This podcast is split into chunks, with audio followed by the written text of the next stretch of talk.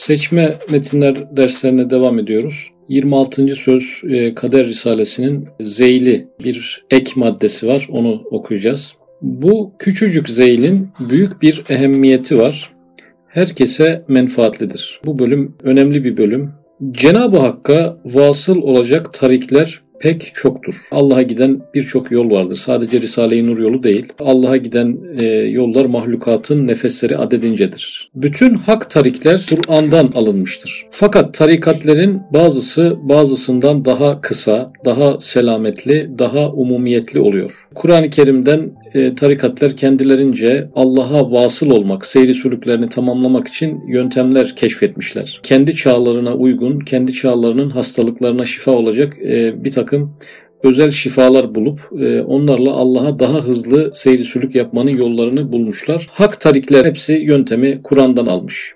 Ama birbirlerine benzemiyor yöntemleri. Tarikatların bazısı bazılarından daha kısa diyor. Daha selametli. Selametli neden? Tarikatların bazıları evet hızlı yol aldırır ama riskler büyüktür. Yani yolda dökülen insan sayısı. Bazı tariklerin böyle bir riski de vardır. Herkes kaldıramaz o yolculuğu. Giren insanların bir kısmı da yarı yolda zor durumda kalırlar. Fakat bazıları daha selametlidir. Yani riski daha az. Yani o seyri sülük belki uzun sürer ama e, yolda döktüğü insan sayısı azdır. E, selameti daha yüksektir. Bazıları bazılarından daha selametli. Daha umumiyetli oluyor. Yani burada da kapsamın genişliği. Yani bazı tarikatlar sadece bazı fıtratlara hitap eder. Bazı tip insanlar o tarikatlarda ancak seyri sülük yapabilirler tarikatlar ama bazıları daha umumiyet, daha geniş bir yelpazeye sahiptir.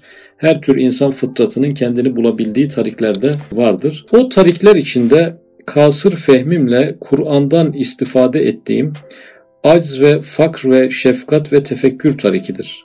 Üstad Hazretleri Kur'an'dan e, o nasıl tarikat e, kurucuları e, bir takım e, keşifler yapmış, yöntemler bulmuşlarsa üstadımıza da bir e, yöntem gösterilmiş. Bu yöntem Kur'an-ı Kerim'de zaten varmış yani. Ama ahir zaman insanı için adeta bugüne kadar bekleyen madenler gibi. Yani e, doğalgaz, petrol, yeryüzünde hep vardı ama ihtiyaç yok. Ama teknoloji ilerledikçe ihtiyaç ancak bu yüzyılda olabildi. E, artık petrol şu anda işe yaradığı gibi bazı çözümler var ki ancak bu asırda e, ortaya çıkınca bir işe yarayabiliyor. Ee, Üstad Hazretleri de yani Mevlevilik gibi, Nakşilik gibi, Kadirilik gibi, Cerrahilik gibi kendisine bu asırda bir yöntem gözüktüğünü, yeni bir sistem gözüktüğünü, günümüz insanını seyri sülükünü yapması için müsait, daha uygun, e, daha kolay bir yol açıldığını, onun bir Kur'an'da zaten var olan şeyin kendisine ilham edildiğini söylüyor. Bunu da dört kelimeyle ifade etti. Acz, ve fakr ve şefkat ve tefekkür e, tarikidir. Evet, acz dahi aşk gibi belki daha eslem bir tariktir ki ubudiyet tarikiyle mahbubiyete kadar gider. Yani şu an kelimeleri teker teker incelemeye başlayacak. Acizden başladı.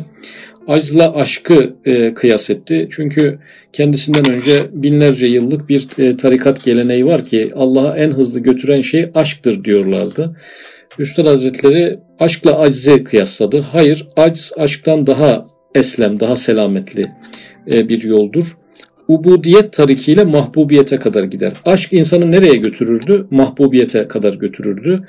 Üstadımıza göre aciz de mahbubiyete götürür. Aşkın e, ilahi aşkın ulaştırdığı yüksek e, zirvelere ubudiyet yöntemiyle aciz kavramı da oraya kadar eriştirebiliyor. Fakr dahi Rahman ismine isal eder. Aciz ne demektir? İnsanın birçok şeye ihtiyacı vardır ama o ihtiyaçlarını giderecek bir gücü yoktur.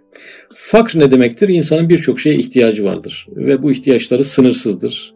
E, kendi sermayesi de bu ihtiyaçları gidermeye yetmemektedir. E, insan zaten fakirdir de e, bunu şayet hissederse, keşfederse, bu duyguyu kendi içinde sindirebilirse Rahman ismine isal olmuş olur. Kendisi artık Rahman ismi o kişinin üzerinde görünmüş olur. Fakrını bilen bir insan Rahman ismini ne varmış olur. Seyri sülükte Rahman ismine ulaşmış olur. Aczini bilen bir insan da e, seyri sülükte Kadir ismine ulaşmış olur. Hem şefkat dahi aşk gibi belki daha keskin ve daha geniş bir tariktir ki Rahim ismine isal eder. Şefkat meselesi de e, aşkı bir yana bırakalım. Belki daha keskin. Keskin kelimesinin Türk Dil Kurumu'ndaki anlamına baktım. Etkili anlamında e, bir e, anlamı da varmış. Burada etkili, daha etkili, aşktan daha etkili. e, daha geniş, daha kapsamlı. Aşkın dar e, vadileri var, geç, dar geçitleri var ama şefkatin e, çok geniş bir e, geçidi var. E, o da kişiyi Rahim ismine götürdü. Hem tefekkür dahi aşk gibi belki daha zengin, daha parlak, daha geniş bir tariktir ki Hakim ismine isal eder. Yani biz eğer acizimizi ve fakrımızı e, kavrarsak, hissedersek, kendimizde bu duyguyu yerleştirebilirsek ki ubudiyet demek acz ve fakrını hissetmek demektir. E, aynı zamanda mahlukata karşı şefkatimiz e, gelişirse ve aynı zamanda da Cenab-ı Hakk'ın eserlerini, tabiatı tefekkür etmeyi, Cenab-ı Hakk'ın esmalarını tefekkür etmeyi e, başarabilirsek e, bu dört kavram bizi dört yere götürür. Rahman ismine götürür, Rahim ismine götürür, Kadir ismine götürür ve Hakim ismine götürür. Şimdi bu dört ismin özelliği nedir? Bunlar ismi azam denilebilecek isimlerdir. Özellikle Rahman ve Rahim'in ismi azam olduğunu söyleyen bir takım e, büyük zatlar olmuş. Hakim ismini de neredeyse ittifak var ismi azam olduğuna. Kadir ismi de çok geniş bir isim olması hasebiyle yani bu dört isme varmak adeta Cenab-ı Hakk'a e, seyir sulukunu tamamlamış olmak demektir. Çünkü bu dört isim bütün isimlerinde e, cem eden e, tarafları vardır. Yani Allah ismi Rahman ve Rahim'i cem eder. O da bütün isimleri cem eder. Dolayısıyla bu dört kavrama erişildiği zaman Cenab-ı Hakk'a seyri suluk tas tamam olmuş olur. Biz Kur'an-ı Kerim'i dikkatli bir şekilde tefekkür ettiğimizde, üstadımız gibi bir insanın gözüyle tefekkür ettiğimizde Kur'an-ı Kerim nasıl bir insan tipi bekliyor? İnsanı kainatta nasıl konumlandırıyor? E, Cenab-ı Hak en çok insanın hangi halinden razı, hangi duruşundan e, razı? Üstadımıza göre görünen manzara şu. Acizini ve fakrını e, hisseden, tefekkürden e, uzak kalmayan e, ve bir taraftan da şefkatli bir varlık. Yani bu insanın gerçek konumunu ortaya çıkarıyor e, ve ahir zaman insanlığın da yaralarına nasıl merhem olacağını bir ileriki satırlarda göreceğiz. Şu tarik, hafi tarikler müsüllü Letaifi aşere gibi on hatve değil ve tariki cehriye gibi nüfusu seb'a yedi mertebeye atılan adımlar değil, belki dört hatveden ibarettir. Tarikatten ziyade hakikattir, şeriattır. Burada özellikle e, Nakşibendilik tarikatına ve Kadirilik tarikatına bir vurgu yapıldı. Nakşibendilik e, tarikatında letaifi aşere yani 10 tane latifemiz var. İşte kalp, sır, ahva, hafi gibi 10 tane latifemiz var teker teker bunlar terakki ettiriliyor ve kişinin seyri sülükü 10. latifede tamamlanmış oluyor. Nakşibendilik, Nakşibendilik türevi birçok tarikatın aslında ana damarını teşkil etmesi hasebiyle birçok tarikatı kapsayan, onları cem eden bir tarafı vardır. Kadirilikte de yedi nefis mertebesi yani nefsi emmareden başlayıp nefsi levvame, nefsi mülhime, safiye, radiye, mardiye diye ilerleyen bir sistem orada var. Yedi adım da orada var. Yani Nakşibendilikte 10 tane aşama var. Kadirilikte 7 tane aşama var. Bunlar geçilince seyri sülük tamamlanmış oluyor. Üstadımıza açılan yolda da 4 tane adım var. 4 hatveden ibarettir. Yani biz o dört adımı attığımız zaman ne oluyor? Nereye kavuşmuş oluyoruz? E, kişinin seyri sülükü bitmiş oluyor. E, dört adım. Yani hangi adımlar bunlar? Aciz, fakr, şefkat ve tefekkür. Biri eksik olsa e, işte diyelim ki çok acizini ve fakrını hisseden, mahlukata da çok şefkatli bir e, insan ama tefekkür boyutu yok. Derinlemesine hiçbir şey düşünmüyor. Çok yüzeysel bir insan. Ne oluyor? Seyri sülük tamamlanmamış oluyor. Veya derya gibi tefekkür yapıyor. Harika bir fikir dünyası var. Şefkati de tam.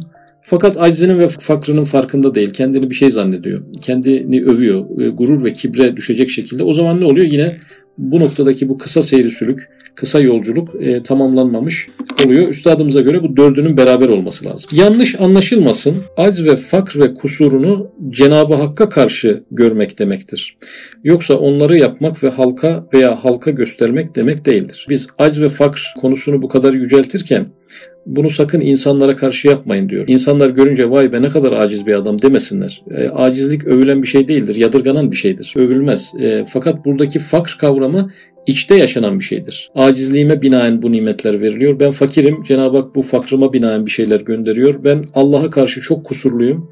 Onun mükemmel nimetlerine karşı çok kusurlu bir e, kulluk yapıyorum fikrinde olması gerekir bir insanın. Dışarıdaki insanların bunu sezmemesi gerekir. Bu içten yaşanması gereken e, bir mevzu olduğunu e, söylüyor. Ben acizim. Şu kısa tarikin evradı ittiba sünnettir feraizi işlemek kebairi terk etmektir ve bilhassa namazı tadili erkanla kılmak namazın arkasındaki tesbihatı yap. Risale-i Nur yolunu e, biraz da öne çıkaran e, ve günümüzün Allah yolcuları için açtığı ana caddeyi tarif etmesi bakımından temel şeyler sayılmaya başlandı. En ana meseleler sayılıyor. Bir nur talebesinde neler olmalı? E, en başta neler olmalı? Sünnete ittiba etmeli. Tabi bin niyet yani bildiği kadarıyla ama tam ittiba niyetiyle bir şeyin sünnet olduğunu bilmiyor olabilir yani. Ama bildiklerini yapması lazım en azından.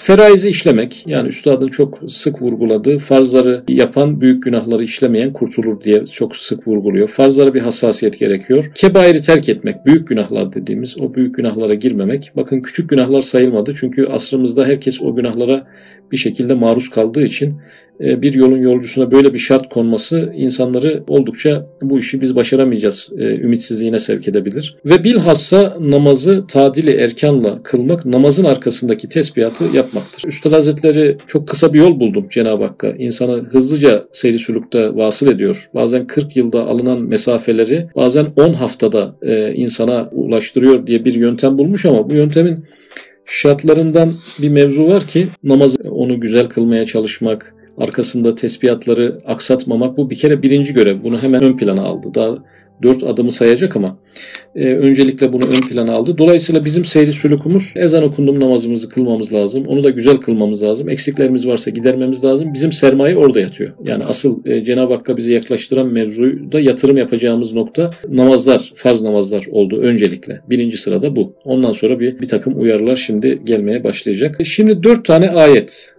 Üstadın Risale-i Nur yolunu tarif eden e, Kur'an'dan bulduğu bu yöntemi dört tane ayete denk geliyor. Dört ayetten keşfetmiş bunları. Şu dört hatvenin kısa bir izahı şudur ki e, bu dört ayeti şimdi özetleyeceğiz. Nefsinizi temize çıkarmayın. Birinci ayet buymuş. Yani bizim mesleğimizin, meşrebimizin kaynaklandığı dört ayetin birincisi ve en önemlisi insanın nefsini temize çıkarma e, hastalığından, kendini kendi nefsini sürekli savunma hastalığından kurtulması Birinci ayet. Ayeti işaret ettiği gibi tezkiye-i nefis etmemek. Zira insan cibilliyeti ve fıtratı hasebiyle nefsini sever.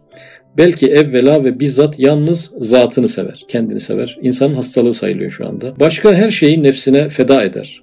Mabuda layık bir tarzda nefsini met eder. Mabuda layık bir tenzihle nefsini meayipten tenzih ve tebriye eder. Yani insan da arkadaşlar Cenab-ı Hak'la ilişki kurabilsin diye iki tane ana yapı var. Birisi Cenab-ı Hakk'ı övmekle alakalı. Biri de e, Cenab-ı Hakk'ı kusurlardan münezzeh görmekle alakalı iki temel yapı var. Biri tenzih yapısı, tenzih e, e, etme, Allah'ı tenzih etme. Biri de tahmid, Allah'ı övme iki tane ana damar. Yani Allah'ı övmek ve onu kusurdan beri görmekle alakalı iki tane ana organ yerleştirilmiş insanın ruhuna. Fakat insan bunu kendisine sarf ediyor. Kendini övmek ve kendini kusurlardan ari görmek. Kişi o yüzden kendinin övülmesinden, başkasının kendisine iltifat edilmesinden hoşlanıyor. Övülmediği yerlerde o yüzden rahatsız oluyor. Çünkü kendini ilah gibi gören bir tarafı var ve o yüzden kusurlarını üzerine almıyor, kabullenmiyor. Kendini avukat gibi savunma yoluna gidiyor. E, çünkü Cenab-ı Hakk'ı takdis etsin diye verilen bir organı yanlışlıkla kendisini takdis etmekte kullanıyor. Elden geldiği kadar kusurları kendine layık görmez ve kabul etmez. Nefsine perestiş eder tarzında şiddetle müdafaa eder. Hatta fıtratında tevdi edilen ve mabudu hakikinin hamd ve tesbihi için ona verilen cihazat ve istidadı kendi nefsine sarf ederek men itteheze ilahehu hevahu Evet kendisini ilah edinen kişiyi görmedin mi? Kendisini ilah edinen kişi sırrına mazhar olur. Yani insan kendini ilah edinmiştir. Ama hangi çerçevede? Övmek ve savunmak çerçevesinde. Peki bu neden insana verilmiş? Allah'ı övmek ve Allah'ı takdis etmek için verilmiş. İnsan kendini ilah zannettiğinden dolayı kendini över ve kendisini temize çıkarır. Kendisini kusursuz görme eğilimi içerisindedir. Hastalığı tarif etti. Kendini görür, kendine güvenir, kendini beğenir işte bu mertebede şu hatvede tezkiyesi, tathiri onu tezkiye etmemek, tebriye etmemek. Bu cümle gelecek zaten. Önce hastalığı söyleyecek sonra da Risale-i Nur yolu ne yapacak peki bu hastalık karşısında? Günümüzün bu hastalığı karşısında insanın kendisini temize çıkarmaması.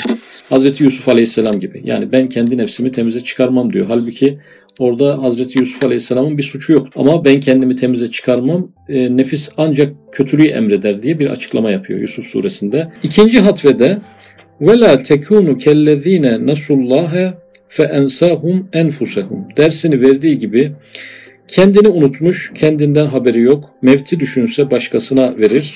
Fena ve zevali görse kendine almaz ve külfet ve hizmet makamında nefsini unutmak, fakat ahzı ücret ve istifade-i huzuzat makamında nefsini düşünmek, şiddetle iltizam etmek nefsi emmarenin muktezasıdır. Meali Allah'ı unutanlar gibi olmayın, Allah da onlara kendi nefislerini unutturmuştur. İnsan nefsini unutuyor fakat buradaki e, unutma sorumluluk unutulması. Yani kendisine düşen sorumluluklar olunca unutuyor kendini. Külfet olduğu zaman kendini unutuyor. Meşakkat olduğu zaman kendini unutuyor. E, bir fedakarlık yapılması gereken yerde insan kendini unutuyor. Herhalde biri bu fedakarlığı yapması lazım diye düşünüyor. Kendini unutuyor. E, bir cömertlik yapılması gereken bir ortamda biri bir cömertlik yapmalı diye düşünüp kendisini unutuyor. İnsanın nefsinin böyle hizmetten ve külfetten, e, meşakkatten kaçan bir tarafı var ama ne zaman ki fedakarlığı yapan insanlar diye bir konuşma yapılsa, bir plaket dağıtılsa, insanlar övülmeye başlansa nefis burada öne çıkıyor. Ben de varım diyor. Üstad Hazretleri nefsin bu özelliği bir hastalık olduğunu söylüyor. Yani vazifelerde kendini unutan fakat ücretlerde birden kendi kendini hatırlayan insan nefsinin bu hastalığına çözümü şu. Şu makamda teskiyesi, tathiri, terbiyesi şu haletin aksidir. Yani nisyanı nefis içinde nisyan etmemek, yani huzuzat ve ihtirasatta unutmak ve mevtte ve hizmette düşünmek. Ne zaman bir meşakkat belirdi, elimizi kaldıracağız ben varım. Ne zaman nefsimizin hoşuna gitmeyen bir ibadet mevzusu var, Hemen elini kaldırıp ben varım. Ne zaman bir katlanılacak, bir sabredilecek bir problem var, e, elini kaldıracak ben varım. Ne zaman yapılacak bir cömertlik var, hemen ön plana çıkıp ben varım. Çünkü nefis buralarda kendini unutuyordu. Tam da hizmetin belirginleştiği anlarda ön plana atılmak. E, ama ne zamanki bir takdir, iltifat, plaket bu tür ortamlarda da ben yokum. Kendisini unutmak ve unutturmak. Dolayısıyla bu e, ikinci hatveyi şöyle kısaca özetleyebiliriz. Hizmette öne atılmak, fakat ücret ve mükafatta geriye çekilmek. E, nefsi darmadağınık eden bir mevzu. Çünkü nefs tam tersini istiyordu. İltifatlarda ön plana atılmak ama meşakkatlerde hep başkaları yapsın kendisi arkada kalsın isteyen bir nefis. Üstad Hazretleri tedaviyi tersinden yapıyor. Üçüncü hatvede ma asabeke min hasenetin femin Allah ve ma asabeke min seyyiatin femin nefsik. Sana her ne iyilik erişirse Allah'tandır. Sana her ne kötülük gelirse o da kendi nefsindendir. Nisa suresinden bir ayet. Dersini verdiği gibi nefsin muktezası daima iyiliği kendinden bilip fahır ve ucube girer. Bu hatfede nefsinde yalnız kusuru ve naksı ve aczi ve fakrı görüp bütün mehasin ve kemalatını Fatır-ı Zülcelal tarafından ona ihsan edilmiş nimetler olduğunu anlayıp fahır yerinde şükür ve temeddüh yerinde hamd etmektir. Nefsin buradaki hastalığı da bütün iyilikleri kendinden biliyor bütün başarıları kendinden biliyor. Etrafındaki kendi yapmadığı şeyleri bile kendinden bilme eğilimi var. Kendinden sudur eden, kendinden yansıyan bütün hayır hasenatları da kendinden bilmekle beraber bir kusur olmuşsa orada onu da kaderden biliyor. Bu metnin e, Kader Risalesi'ne zeyl olmasının sebebi herhalde burası. Kader Risalesi'nin başında bir hayır bir hasenat varsa onu Allah'tan bilsin. Fakat bir sıkıntı, bir sorun, bir eksiklik oluşmuşsa onu nefsinden bilsin diye kader ve cüzi irade takdir edilmiş e, mevzundan dolayı burada nefsimizin bir özelliği. Diyelim ki bir kitap yazdık. Kitabın güzel yönleri var. Onları insan kendinden ya bu güzel tarafları ben yaptım yani güzel bir kitap e, ortaya çıkardım. Bu güzellikler benden kaynaklı. Çalıştım, çabaladım, e, gece gündüz uğraştım. Bu güzellikler demek ki böyle ortaya çıktı diye düşünüyor nefis.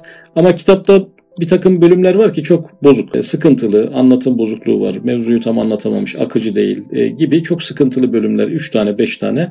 İnsan ona da diyor ki ya kaderde de bu varmış ne yapalım? Bu bölümlerde böyle kaderde bozuk çıkmış yani. Bu da Allah böyle nasip etti ben ne yapayım gibi bir yönü var nefsin. Halbuki Kur'an-ı Kerim'in e, bu Nisa suresindeki ayeti çerçevesinde bakılırsa kitapta ne kadar bir güzellik varsa Hepsi Allah'ın ve kaderin takdiri. Allah'ın takdiri kader üzerinden ulaşmış şeyler sahiplenilemez. Ama bir eksiklik, bir kusur varsa kişinin nefsinden, günahlarından, e, eski suçlarından, hatalarından, kendi problemlerinden, kendi beceriksizliklerinden, Cenab-ı Hakk'ın gönderdiği mükemmel nimeti deforme eden e, yamuk taraflarından kaynaklı o bölümler bozuk çıkmış. Dolayısıyla nefis böyle e, iyiliği kendinden, kusurları da Allah'tan bilme eğilimindeyken yine tersini yapalım diyor Üstad Hazretleri. Şu mertebede tezkiyesi Kad eflehe men zekkâhe. Nefsini günahlardan arındıran kurtuluşa ermiştir. Sırrıyla şudur ki kemalini kemalsizlikte, kudretini acizde, gınasını fakrda bilmektir. Yine burada aczimden ve fakrımdan dolayı bu kitabın güzellikleri bana ikram edilmiş. E, fakat kusur ve günahlarımdan dolayı da bazı bölümler bozuk çıkmış. Yani bu çerçevede bir e, yaşam tarzı öneriyor Üstad Hazretleri. Dördüncü hatvede kulli şeyin halikun illa vechehu. Yani her şey helak olup gidicidir. Fakat Cenab-ı Hakk'a bakan yüzü yani o şeyin her tarafı yok olur fakat Allah'a bakan kısmı kalır. Dersini verdiği gibi nefis kendini serbest ve müstakil ve bizzat mevcut bilir. Yani insan nefsi kendini serbest, bağımsız, kendi kendine yaratılmış, kendi kendine olmuş, bir yaratıcısı olmaksızın e, hayata gelmiş zanneden bir tarafı vardır.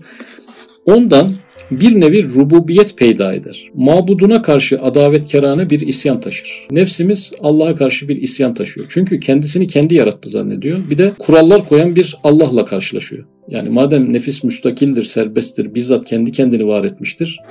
E, Cenab-ı Hak işte oruç tutacaksın, namaz kılacaksın. Kendi dışında bir otorite görüyor. Görünce de adavet duygusu. Nefsi emmare yaratıcısına karşı bir adavet, bir düşmanlık besler. İşte gelecek şu hakikati derk etmekle ondan kurtulur. Hakikat şöyledir ki her şey nefsinde manayı ismiyle fanidir, mefkuttur, hadistir, madumdur. Fakat manayı harfiyle ve sani Zülcelal'in esmasına aynadarlık cihetiyle ve vazifedarlık itibarıyla şahittir, meşhuttur, vacittir, mevcuttur. Yani bir şey manayı ismiyle yoktur, manayı harfiyle vardır. Şu makamda teskiyesi ve tatiri şudur ki çözüm geliyor.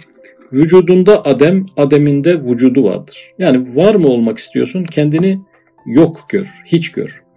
E, kendini var mı göreceksin o zaman sen hiçsin, sıfırlanmış oluyorsun. Yani kendini bilse, vücut verse kainat kadar bir zulümat-ı adem içindedir. Yani vücudu şahsisine güvenip mucidi hakikiden gaflet etse, yıldız böceği gibi bir şahsi ziyayı vücudu nihayetsiz zulümat-ı adem ve firaklar içinde bulunur, boğulur. Fakat enaniyeti bırakıp bizzat nefsi hiç olduğunu, ve mucidi hakikinin bir ayna-i tecellisi bulunduğunu gördüğü vakit bütün mevcudatı ve nihayetsiz bir vücudu kazanır. Zira bütün mevcudat esmasının cilvelerine mazhar olan zat-ı vacibül vücudu bulan her şeyi bulur. Yani burada da terki enaniyet. Terki enaniyet. Enaniyetin terki e, mümkün mü? E, enaniyet bizde Cenab-ı Hakk'ın esmalarını keşfedelim diye verilmiş farazi bir şey. Hakikatte yok. Yani benim kalemim diyoruz ki kainatın da Cenab-ı Hakk'a ait olduğunu bilelim. Bir şey bize ait olmuş gibi olacak ki biz de Allah'ın bir şeye sahip olduğunu anlayalım. Kainatın sahipsiz olmadığını anlayalım. Dolayısıyla insan bu enaniyeti de terk edebilirse şayet e, bu noktada e, kendi varlığı devre dışı kaldığından dolayı bütün varlığın sahibi oluyor. Bütün kainatın sahibi oluyor. Yıldız böceği yerine güneş olmaya başlıyor. Nefsinizi temize çıkarmayın. Nefsinizin avukatlığıyla geçmesin hayatınız. Böyle bir insaf insanı olmak. İkincisi ürettiğimiz ve yaptığımız işlerdeki güzellikleri Allah'tan bilip arızaları kendimizle ilişkilendirmeyi bilmek. E, üçüncüsü bir nefis, bir meşakkat, bir zorluk söz konusu olacağı zaman öne atılmak. Ama bir keyif, bir rahatlık, bir ödül, takdir, e, nefsin hoşuna giden bir sonuçla karşılaştığımız zamanlarda da ortalardan kaybolmak. Ve bu dördüncüsü de kibir ve enaniyetten arınmak. Yani yapan oydu, eden oydu. Fakat bunu da bir edebiyat zannetmemek. Gerçekten Allah yapıyor. Bizim üzerimizden gerçekten Allah bir şeyler sergiliyor. Bunların bizimle bir alakası yok. Bunlarla övünemeyiz. Bir zengin zenginliğiyle övünemez. Zeki bir insan zekasıyla övünemez. Bir projeyi güzel tamamlamış bir insan da bunu güzel tamamlamakla övünemez. Ancak Allah'a şükredebilir. Çünkü onu nasip eden Allah'tır. E, bu ahir zamanın hastalıklarının hepsi en büyük dördü e, sayıldı. Dolayısıyla enaniyet mesleği mi, ubudiyet mesleği mi 23. ve 24. sözde çok karşımıza çıktı.